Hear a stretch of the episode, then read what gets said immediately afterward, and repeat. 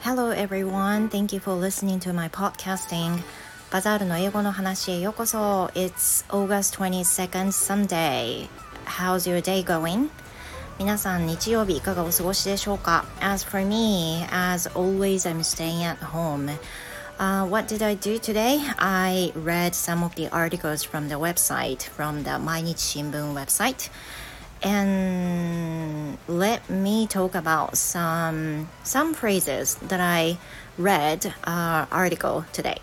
今日はですね、えっ、ー、と日曜日何をしてたかっていうと、 まあ、ほぼほぼずっと、まあ、うん、全然ずっと家にいたんですけど、まあ、いろんなこう息抜きをする中でも今日英語に関することは記事を読んでいました。毎日新聞のウェブサイトで英文の記事を読んでいたんですけれども今日はあの主に音読したものが2つです。1つ目は、えー、東京を中心とした、まあ、多くの地域ででそのニュース自体は東京に関する中身だったんですけれども深刻なその病床不足によってベッドの空きがないので症状が深刻になっている人でも自宅療養を余儀なくされているっていう風なニュースだったんですね。でその中でえーと、ニュース2つ読んだ中で2回とも出てきた単語っていうのがあったので今日はそれをまず1つ目にご紹介したいと思います。So I was reading the article that is about the Tokyo circumstance, and due to a serious hospital bed shortage, uh, many people have to recuperate at home. Many people have to recuperate at home, even after their health worsened. で今例文の中に出てきたんですけれどもその単語っていうのが recuperate recuperate というふうな単語です。これはアクセントは cuperate Q の部分に来るので recuperate というふうに読むんですけれども意味は回復するとか復調する、えーと、復習するの服に調整するの調復調するっていうふうな意味で使われているんですけど、まあ、何かっていうと回復を図るってそういう意味で使われているようなんですね。なのでフレーズで recuperate at home recuperate at home このフレーズで自宅療養をするっていうふうに覚えていただくといいと思います。So I read this phrase so many times in, in two articles in the same website. 2つの記事で2回出てきたので、まあ、あのたくさんね今の状況を示すのにも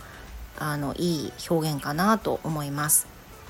And this word is actually the first time to see for me. 私にとっては初めてあの見る単語だったんですけれども自宅療養をするって、まあ、どういうふうにね英語で表現したらいいのかなって例えばオンラインを受講されている人はネイティブの先生や日本ではないところにお住まいの先生に日本のコロナの状況を説明することがフリートークなどでは多いんではないかと思います。私もキャンブリーを生徒として受講しているんですけれどもそういう時に、まあ、日本の状況はどうですかっていうふうに聞かれることが多いんですけれども自分なりの表現で言うのはね問題ないです。でも実際にもっと正しい表現で言えたらよりいいですよね。伝わりやすいと思います。そんな時に、えー、例えば Many people in Tokyo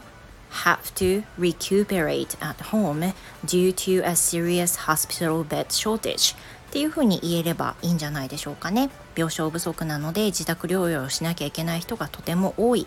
っていうふうな状況を伝えるにはあの最適な表現だったんではないかなと思います。And also the second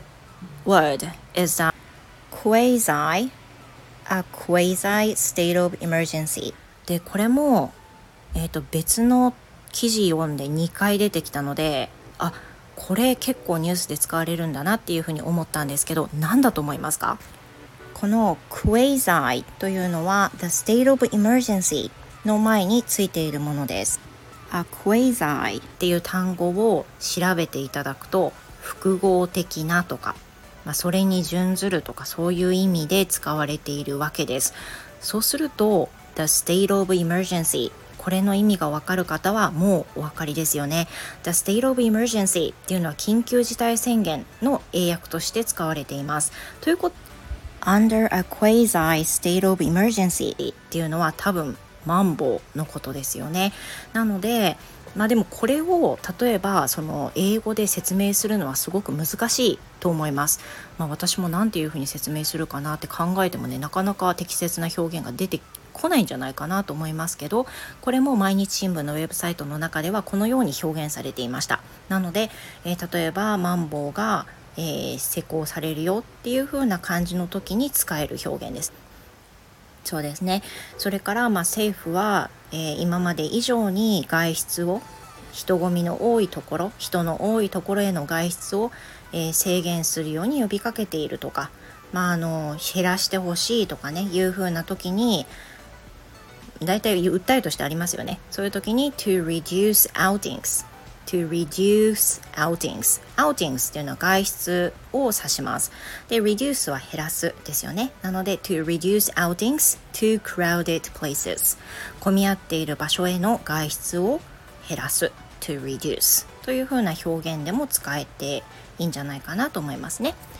So that will be all 今日ニュースを読んだ中で、えー、発見した2つの単語を皆さんにシェアするとともに私も会話の中で、まあ、自然にね recuperate それと a crazy state of emergency